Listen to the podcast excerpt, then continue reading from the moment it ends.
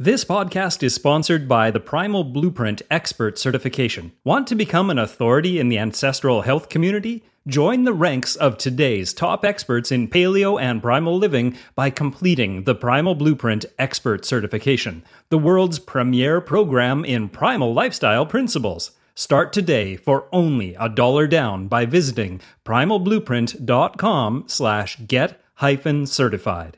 Welcome to the Primal Blueprint Podcast, featuring fresh and lively commentary on all things primal, including Q&A sessions with Primal Blueprint founder Mark Sisson, special guest interviews hosted by Mark Sisson, and conversations with Primal Blueprint authors and other health and fitness experts. The show is presented by Damage Control Master Formula, the world's most potent multivitamin, mineral, antioxidant, anti-aging supplement, available at primalblueprint.com.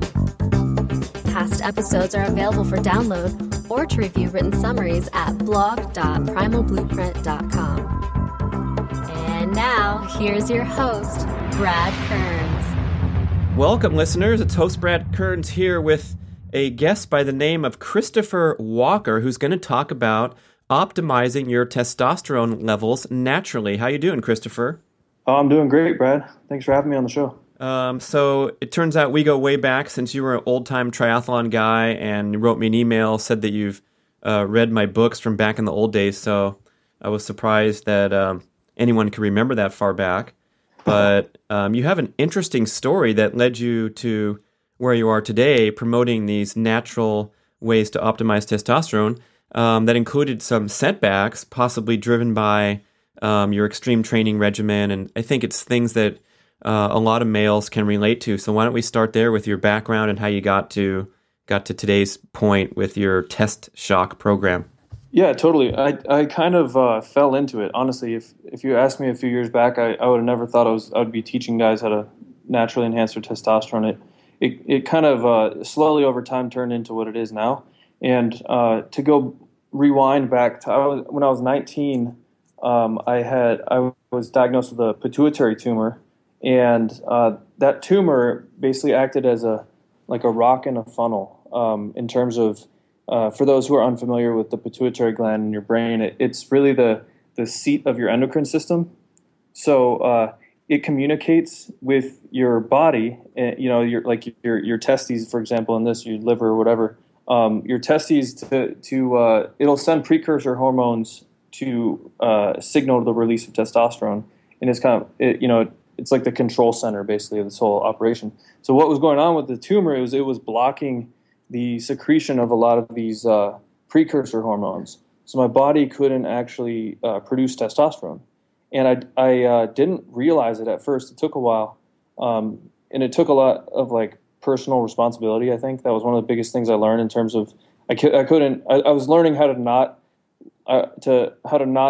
let other people dictate my health. Yeah. And especially, in just traditional medical dogma and the way that they approach treatment for this kind of stuff. It was the treatments that they gave me, the options they gave me, were I could either go on hormone replacement therapy or I could get surgery.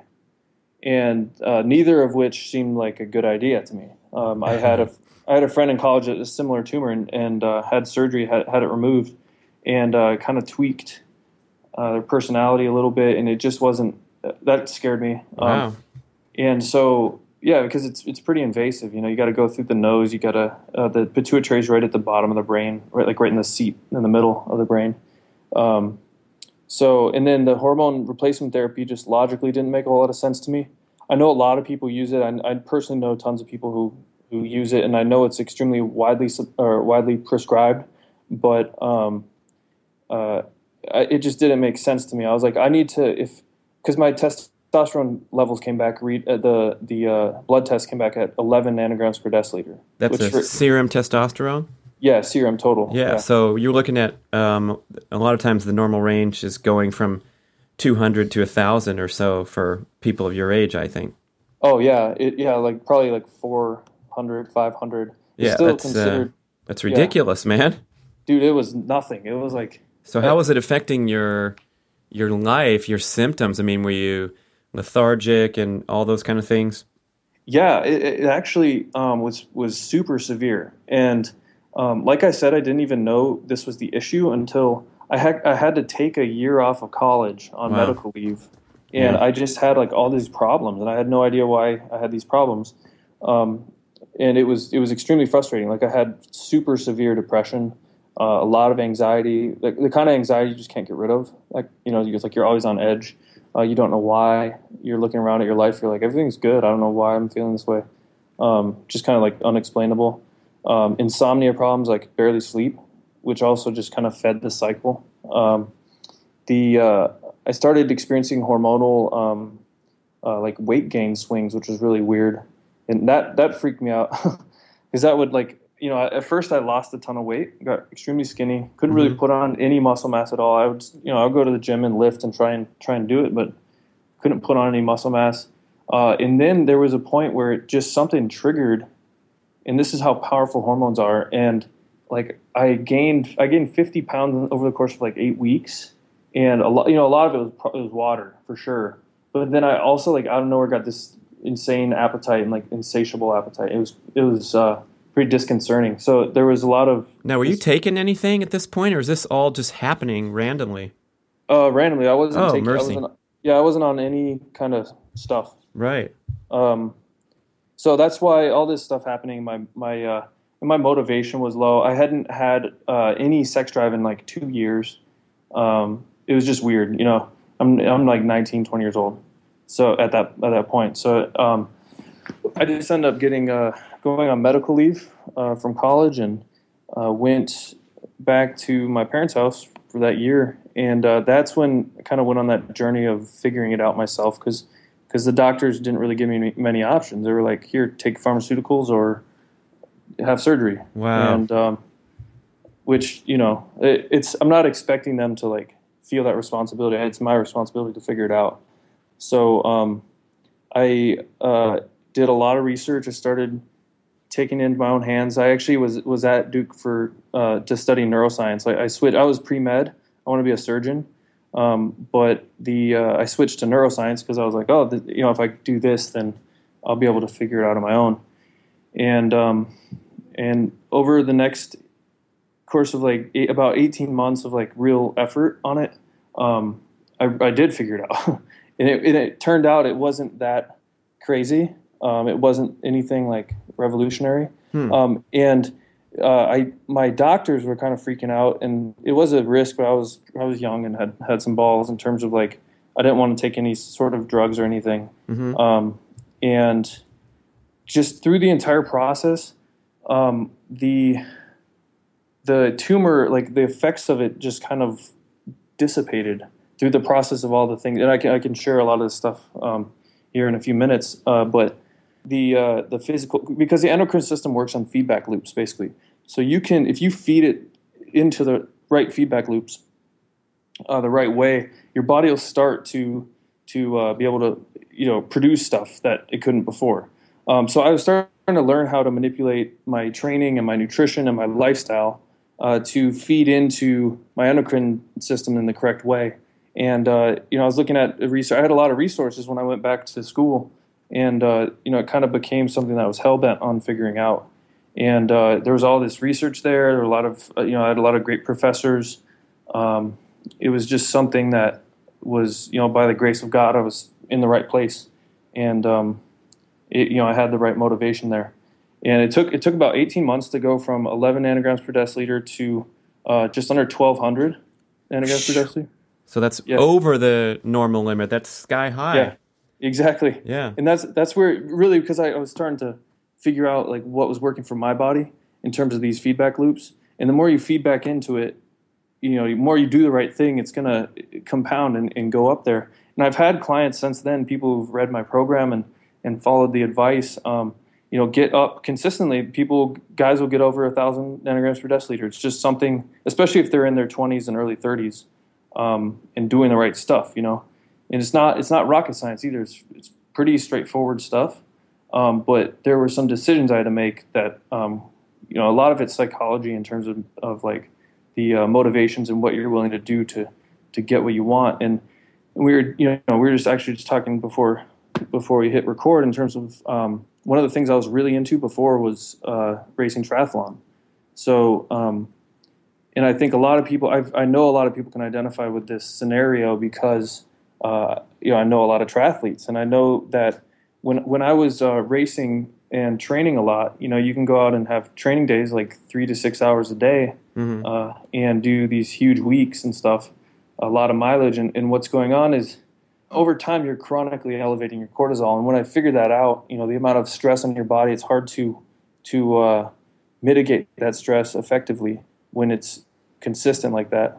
So cortisol is the primary stress hormone, has a lot of beneficial effects in the body. It's the component or the essence of the fight or flight response, so it allows you to perform at a high level. But when the production is chronic, what happens is, it's a delicate mechanism in the body, and it antagonizes testosterone. So it's kind of getting you to deliver a peak performance in the moment, but at the expense of long-term, anabolic and building and being in balance hormonally. So I guess you're blaming... you're attributing that extreme metabolic problem there with the low testosterone to, I guess, the tumor and also the chronic training patterns? Yeah, I really believe life is just, you got to look at stuff in context. There's never really one thing that does it. But I figured out that the training wasn't helping. And I wanted my training to be helping. So even if it wasn't the sole cause, which it definitely wasn't, the tumor was there as well. I also was eating, incorrectly for the production that I wanted. And top ramen, did whole college thing with pizza, beer, top ramen, and yeah, totally. Yeah, chocolate chip cookies. Mm-hmm. Yeah, all the tasty stuff. So tasty and cheap. You were trying to train. You were trying to be competitive in triathlons while you were suffering from this condition. Yeah, I was. Yeah. I think it. Before I had a really extreme personality. I think growing up too, I'm the kind of guy who, like, if I want to do something, I'll do it. I'll figure it out. And for some reason, I got that bee in my bonnet in terms of I wanted to be super fast in triathlon, and I thought it was like super cool and very extreme and something that set me apart from other people and all these different things. And that became just a pursuit that I went after. Probably at a very inopportune time, but it was just something I just fell in love with. I really liked it. So this is during college where you're dealing with assorted other stressors like staying up late and having that less than optimal diet. I remember in my college years trying to get into triathlon, it was a little difficult when no one went to bed before 2 a.m. for me to get up and put in, go to the morning swim workout or whatever it was. That was a challenge, man. Yeah, and maintain any kind of social life, unless you're on a swim team or track team or something, it's pretty difficult to have that balance there. But like I said, I was pretty extreme. I was like, for some reason, I really wanted to do it, but my body was under a lot of stress. Right. I was not healthy, that's for sure. So then, when you started turning it around, when you declined surgery and hormone replacement. What did you do? What was the secret, man? Okay, so the first thing was I decided to, I stopped thinking, this is psychological. I started to purposefully tell myself to be patient with things because I realized that it was kind of, and I'm really glad I did it this way because I don't think it would have been effective otherwise, like any amount of stuff. I started to realize these patterns that I was having, and then going into forums and reading other people's stories on things. And people aren't patient. People they don't realize that it takes time to get anything significant, any kind of significant results in anything. I started to realize this and see it in myself that I wanted everything yesterday, And I was also noticing these cycles that I was falling into where I would abandon pursuits. I was feeling like I could set goals and anything that was outside my natural level of talent that required a huge amount of work, I would abandon it quickly and then beat myself up about it. So that was the big first step. I was like, I got to not do this anymore. And this is super important to me. This is like a real medical thing, and it's affecting my life in a huge way. If I'm going to get better. The endocrine system is not something that is going to change overnight, especially if I've been taking a few years of it's been undergoing some pounding physically and just, from a medical standpoint. So I just decided to be patient. And with that, I said, and that's one of those things you got to kind of reaffirm every day at least for the first few months, and remind yourself of it. But one of the first things I did in that sense was start from square one. I said, what can I strip away? How can I make this like a minimalist pursuit and only add complexity when it needs to be there? So I stripped away, my training. I stopped immediately when I made this decision. I was like, okay, triathlon is not necessarily something that I can do in a state of balance, right? Just as me, if I'm going to do it, I'm going to try and win. I'm going to try and be the fastest person, and that means I'm going to be training a lot. So I can't do that in a state of balance. So I can't do it at all right now. Wow. Maybe I'll do it later, but it's just not healthy. So that was one thing. Another thing was I stopped focusing on different kind of diets. Like I stopped because a lot of people have this natural tendency to go and pursue some kind of extreme diet, right? In hopes that it'll give you these quick results that you're looking for. And I'd been doing a lot of reading over that year as I was learning about my health and gravitating toward all sorts of different things. You just see it everywhere. So I decided that I was going to pursue the balance, and following some kind of very strict or unsustainable diet was not something that was going to help me, because I needed a mix of all the macronutrients, and I needed a mix of healthy levels of all micronutrients, and it logically didn't make sense to omit certain things, over the long term for me. I noticed if I ever went super, super low carb, then I would swing back into binge eating. If I went low fat, I would swing back into binge eating again, or on something with a lot of fat. So whatever, there's all these theories and philosophies on the perfect diet, but my decision was to pursue the balance and to pursue, and actually the Primal Blueprint was a huge influence on this, was real food. And again, I was trying to work out of a place of logic and not emotion on this stuff. And it was it's very logical to consume high quality food, to get my micronutrients from my food, from my steak, and from just some good meat or whatever good vegetables that I'm eating, and not buying crappy food, and just getting the best stuff I can get, but right, not being real strict on it and kind of hitting that 80-20 with it. Just naturally hitting the 80-20, not necessarily counting, oh, I've already hit my 80%, I'm going to go binge on the 20. Right. But taking the balance, taking the psychological non-extreme approach. And these were just, I guess, the building blocks. Because I think if you're trying to make any sort of really significant change in your life, you got to set up a good foundation. It's like building a building, a skyscraper. So it's like principles. You got to operate on these principles to get somewhere. So that was where I started.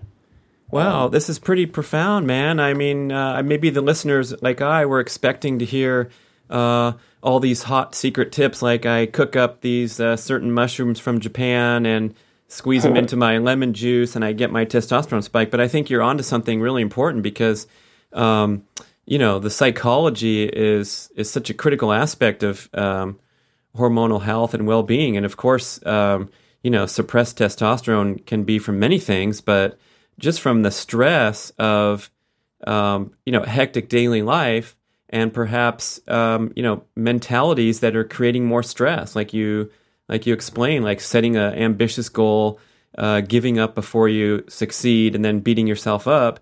If you're engaged in a pattern like that, that's not going to make you, the man that you deserve to be, so to speak. Oh, exactly. Okay, so we got your first, you adopt some mindset, empowering mindset adjustments, and then you pointed to a more balanced and wholesome whole foods primal aligned diet. What else was part of the mix here? All right, so let's start with training. So the training turned into, it was a big difference. So I obviously went from running a lot and swimming and biking, and started. The first thing I did was just walk.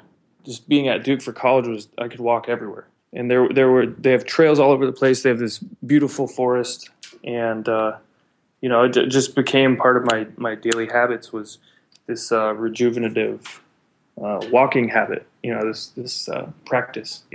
So that was a big thing at first, and then I started to notice that a lot of the training that was in most of the well-designed research was based around something called neuromuscular training, where the researchers were trying to elicit as large of a testosterone growth hormone response as possible from a certain protocol that manipulates the connection between your muscles and your nervous system. So I started to notice this pattern, and I was like, "Oh, this is interesting." And they were always trying to get as much work output from your muscles as possible. So what this entailed was doing, a lot, basically displacing using a large force to displace a certain amount of weight over a distance in a short period of time, and that timing thing is important. So the shorter the period of time, the more work you were able to do, like the more testosterone output you were able to have. So I started to notice this, and it's kind of common sense at some level in terms of doing high intensity training, a lot of sprinting and stuff where you're activating your muscle volume. But I started to do the math in terms of some calisthenics and street workout. I became very attracted to that idea, and it seemed very primal as well. It seemed very manly to be able to just jump up on a pull-up bar and do that stuff. Right. So the key component is to do these maximum output but short duration efforts, as opposed to the prolonged moving through all the stations at the gym, or of course all the triathlon training, which will cause excessive and prolonged production of cortisol and suppress testosterone. But a short, super intense workout will do the opposite. You'll get that nice testosterone spike, and then because the workout's over, you'll get the adaptive effects without the breakdown caused by the excessive production of stress hormones. Exactly, and that's the key too, is even with these, and this is a trap a lot of people fall into, with the high intensity training, is they overdo it and end up, crossing that line basically in terms of the cortisol output. So they're doing it every single day of the week. They're doing it for too long, and then their body is getting stressed by the fact that they're doing too much of a good thing, basically. So that was another element to it, and that's where again, I like to harp on balance. Just in general, you got to approach this kind of thing with a level of balance. And like you said, when the workout's over, it's over. You're not overdoing it. You're not doing these things too often. You're not working the same stuff every single day. And with what comes with the high intensity thing, it's not just something where you're doing these workouts until you puke. It's more like how can I progressively get stronger at these movements? Lift more weight, do more complex or muscularly straining things, and there's got to be a sense of progression, I think. And I really like to, in my own training and what I recommend to other people, just focus on that progression and use spreadsheets and track lifts that are key things, big compound lifts, key things that are important to you. And especially in like street workout stuff, you can always work. There's always something cooler and better that people are doing. You can always be pushing yourself. And it's resistance based. It's like, how much resistance can you put on as much muscle volume as possible in a shorter period of time? I guess that's maybe in a nutshell way to phrase it. Excellent. I love that. I also like that term street workouts. That's funny. Yeah. And so those, those will adhere to that admonition of doing heavy resistance. I mean, a lot of times people associate that just with loading up the squat bar or the deadlift bar and doing that, but you said you kind of prefer to do the outdoor, the complex stuff like muscle ups or pull-ups or things that are super challenging. So that's totally cool as long as the workout's over with quickly, right? Yeah, and quickly, like generally just under an hour of something, especially with the street workout. The thing with street workout is in calisthenics is in gymnastics or whatever, it's self-limiting. So it's hard to overdo it because, which I really was attracted to that with my extreme tendencies, I think. So it's like, if you can't do more pull-ups, you can't do more pull-ups. Right. I never thought about that in the same terms as like, you know, you're the ex-triathlete coming into this stuff, just like I am. And it's like the bike, you can go for 13 hours on the bike. I've done it many times. Yeah. And that'll get you into some real trouble hormonally and otherwise. But pull-ups, man, when it's over, it's over. Yeah, exactly. And even in the weight room, there are ways to push it to the point of like you're doing more than you should be doing, you know? You're making up for it with bad form usually. Right, yeah. And like getting hurt, like hurting your back or something dumb. But the thing with the calisthenics is, yeah, you can't do if you can't do another muscle up, you can't do another muscle up. Like good luck trying to do that. Yeah, go ahead, use your bad form. See if you can get up there, man. Go ahead, arch your back. I don't care. Exactly. Yeah, no way. I have to say about muscle ups, I have to admit to the audience that the first time I ever saw was at CrossFit Games. I watched live with Mark last summer, and they were doing the muscle up biathlon, where they do 10 muscle ups and then go run around. And I was surprised how slow these guys were running during the running. You know, they ran a quarter mile and then went back to the muscle-up bar. And Mark's like, have you ever tried a muscle-up? I'm like, no. Is it hard? He's like, it's pretty hard. And guess what they had at the expo? They had a demo center where you could go ahead and try a muscle-up. So that's when I knew they were, that's why I knew they were going so slow, or how I knew they were going so slow on the run. Yeah, I can't even imagine trying to sprint around and do more. Those things crush you. They crush you, man. Yeah. Okay, so next up, probably, I'm going to guess, since you hear about it so much in relation to testosterone, is the sleep factor. And how did that go for you? Yeah, so sleep, first off, is extremely important. You hear a lot about it for a reason. Your body needs that time to rest, and it helps you regulate your cortisol, helps you regulate your growth hormone output, keeps your circadian cycle regular and healthy.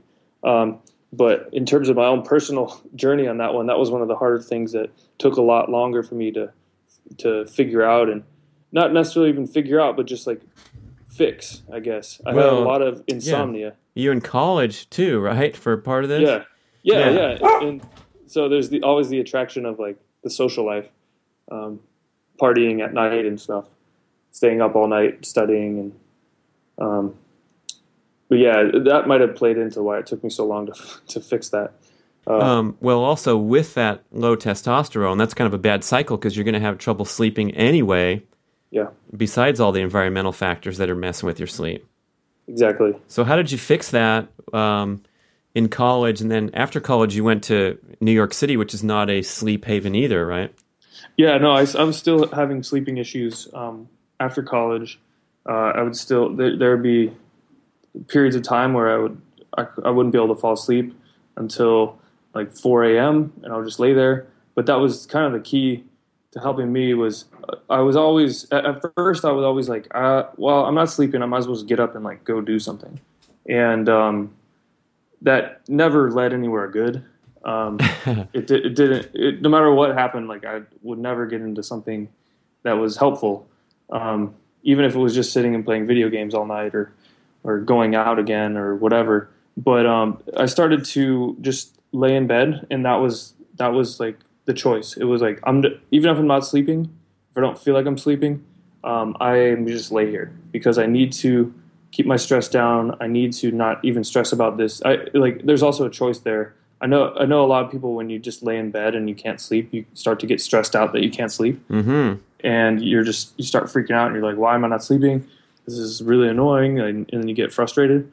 But there's also a decision you can make there where you say, I'm not going to get frustrated. This, something's going on right now, but I'm going to lay here. I'm going to keep my stress down. I'm not going to get crazy about this. And I'm going to give my body this period of time to rest, even if I don't feel like I'm sleeping, because you could still be in that state of alpha sleep where it's extremely light.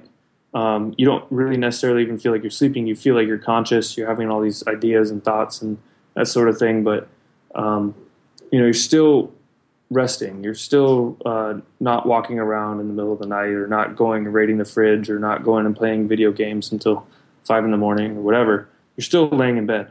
So that was one of the things that I did. And eventually it just kind of, I could sleep, and I would just go to sleep. But again, back to the patience thing, psychologically you need to make that decision to be patient. That was just part of the journey. Yeah, that's great. You're in there getting rest, and you can be content with that, and probably trusting that things are going to right themselves over time if you are on the great exercise and eating paths and so forth. So that's a lot of. You've detailed a lot of steps. I really appreciate how they're kind of off the beaten track. They're not a magic pill or a magic elixir, but just changing your mindset and things like that. And that's what was cool when Lily Hart sent that recruiting email touting you as a potential guest on the show, and how you went against the grain and against the normal way to and optimize your hormones and heal those serious medical problems. Did you get any hard times from the doctors when you refused surgery or drug protocol when you had the tumor and the whole thing? Definitely, it was definitely, yeah. Oh boy, a little bit uncomfortable at times. But I was bullheaded. I was 20 years old, and I just knew what was right, and sometimes you don't even know why you know something is right, and you just know it. And that was why I just kept pursuing this. I felt confident that I could figure it out, and it was something that was in my control. And I was getting very frustrated with the level of care that the doctors. I think a lot of people expect physicians to care as much as they do about their health, but if you look at things, and that's ideal, right? But if you look at it from a very realistic standpoint, they see hundreds and hundreds of patients a week usually, and they can't physically care as much as the patient about their stuff. They can care a lot. Other doctors can care way less, but in general, you need to take a personal responsibility for it, and I think.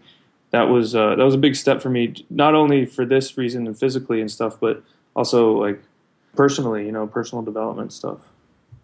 Yeah. So what about, for the listeners, some actionable steps that we can take to optimize testosterone naturally, some specifics with the diet. I know that we talked a little bit offline about the importance of fat and cholesterol and the things that we've been told to stay away from, and that college students might tend to not get enough of.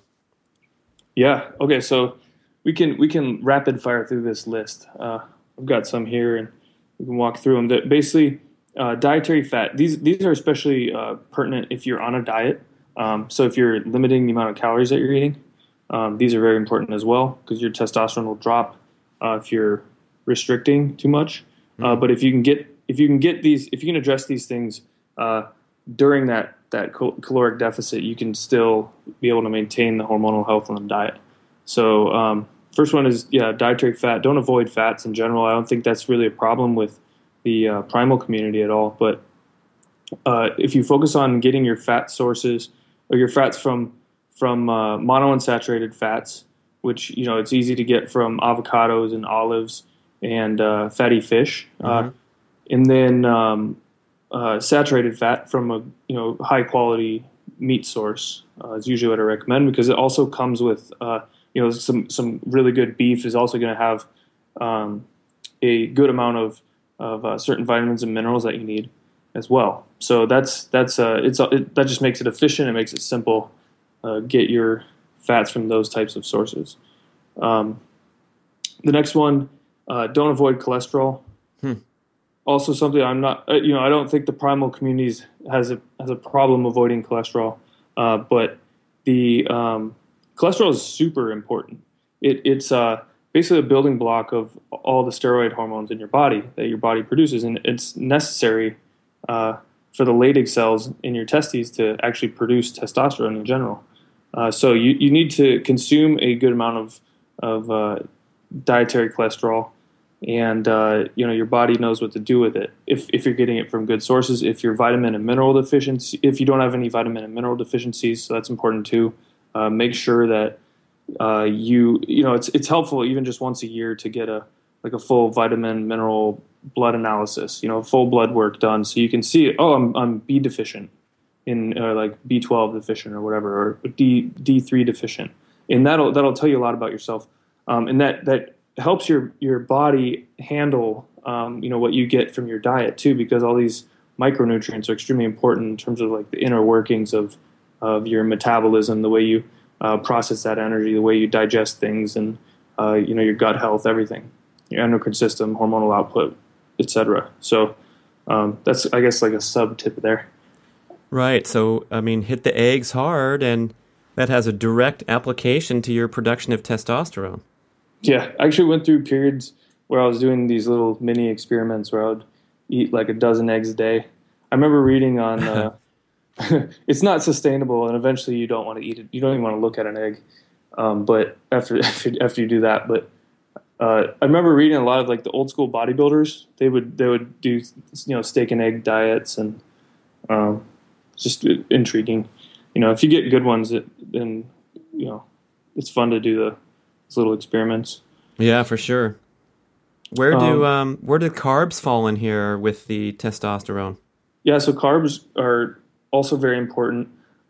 Carbohydrates are, it's necessary to basically carbs and fats, especially from monounsaturated and saturated fats, like we discussed, are more important to consume for your hormonal health than protein. And there are a lot of studies on both ends of the spectrum, and it's easy for a lot of people. They in general, people cherry pick research. But if you look at the full spectrum of this research in general on macronutrients and testosterone, what you'll see is high carbohydrates. High carbohydrate diets will lead to high testosterone, or healthy testosterone, and high fat diets also lead to high testosterone. Wow. But high protein diets do not. They because you're neglecting eating, usually you're severely restricting the carbohydrates and fats, which are more important. And basically a lot of this usually applies mainly to people who are bodybuilder type guys, and really adamant about worrying about losing gains and that sort of thing, losing muscle. But you don't need to eat as much protein as you think you do. And it's way healthier for your endocrine system to, if you cut back on your protein, get those calories from carbohydrates and fats in general. So carbohydrates are important to it's important in my opinion also to maintain this balance in general. But you need to, especially if you're improving your insulin sensitivity. If you're training, having a healthy level, a moderate level of carbohydrates in your diet can really help you keep that stay insulin sensitive, and it helps. There's a hormone called GnRH, which is a precursor to testosterone, and that's only produced when glucose, depending on the amount of glucose in your body. So you need a certain level of glucose there to produce that precursor. That's interesting, and it's getting a little bit complex now, so I think we should put a little more explanation here about the insulin sensitivity and how important that is. And Mark did a good post on this recently on Mark's Daily Apple. But if you're a hardcore primal paleo low-carb eater and you go for a long period of time without producing much insulin because you're not eating many carbs, it can actually compromise your insulin sensitivity a bit because you don't need to be very insulin sensitive. And that's where this concept of carb refeeding comes in that you might have heard about, where especially the devoted athletes, like the CrossFitters that are pumping out a lot of energy, will take a day a week or something and purposely overload on the carb intake. And by slamming the body with a surprise dose of carbs, you will actually kick that insulin sensitivity back into action. So it sounds like with the tweaking of the diet for hormone optimization and testosterone, that you want to be careful that you're not going extreme, which you mentioned earlier, and also that you get enough high nutrient value carbs so that the production of the adaptive hormones will proceed without interruption from extreme patterns. Yeah, in general, extreme patterns aren't. First off, they're not sustainable, but they're also just, they could. I guess I never was really attracted to the idea of like tricks and that sort of thing. And so, but a lot of people will go, there's a lot of stuff out there on the internet and of like all of these super extreme micro things that you can do that will spike this or that or whatever. But, if you look at it, if you take a step back, and it's like over time, if you have things can have a summative effect. Basically, over time, if you do the right things consistently, even if you're not doing like as much as you could do, mm-hmm. but if you do enough and you do a sustainable amount of the right things, over time you're going to see the results that you're looking for, and you build habits out of it. So it's something that you can keep up. Okay, so make sure that your macronutrients are in balance. Let's recap those other wonderful tips, starting with just adopting a patient and an empowering mindset. And some of those things that really stick with me, where you said you were in this self-defeating pattern of setting an ambitious goal and then dropping out and then beating yourself up over it. So with this thing, you're resolved to get better. Oh my gosh, I imagine it carried over into various other areas of life where you realize you could realize your dreams. Totally. It was very empowering. And then you realize, again, back to like the principle-based behavior, when you're basing your goals and your pursuits on certain solid principles, you can really, you start to build the confidence in those principles and how you're able to operate on them. And eventually, you come to this point where you're fully empowered and you feel like you can do anything. And it's great. And I would love everyone to be able to achieve that, because the world would be a pretty awesome place if everyone could do everything that they wanted to, like any dream they had or any goal they had. Oh, that's great, Chris. So let's end with you telling us a little bit about what you can find, the resources you can find over at testshock.com. That's your website. Yep. Okay. So, testshock.com. We have an awesome community of people. We've got it's a lot of guys who just want to increase their testosterone naturally. They don't want to go the route of pharmaceuticals, and they want to take an education-based approach. And that's really what I valued when I was taking this journey. And testshock.com is the resources that I wish I had when I was trying to learn all this stuff. And there's also a the Test Shock program itself. It's 374 pages. It's a physical book, and it's free. We just charge for the shipping, so we can cover that shipping cost. But free book. It's also over at testshock.com, and just mail it to your door. And it's got a ton of advice in it. It's helped a lot of guys over the last 2 years. And there's also, you just go subscribe to the blog. There's a ton of great info. We're putting out articles, about 5 days a week over there.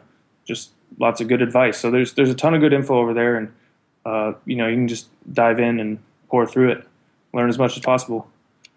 Chris Walker, thank you so much for spending the time with us and detailing your incredible journey back to health. It's really a memorable story of just having the courage to stake your own path and even go against medical advice with a serious condition like that tumor and that extreme suppression of testosterone, and awaken your health, and then share the gift and the message with others. So thanks so much for coming on the podcast. No, I really appreciate you having me, Brad. Thank you, listeners. Until next time, this is your host, Brad Kearns. Thanks for listening to the Primal Blueprint Podcast. Da, da, da, da, da, da. Are you someone who appreciates a fast, casual dining experience? Is it important that the taste of your food and the freshness of the ingredients take center stage? Well, bringing that experience to a table near you is the mission of the hottest new franchise concept in North America, Primal Kitchen Restaurants. If you want to learn more about this one-of-a-kind franchising opportunity, go to primalkitchenrestaurants.com. That's primalkitchenrestaurants.com.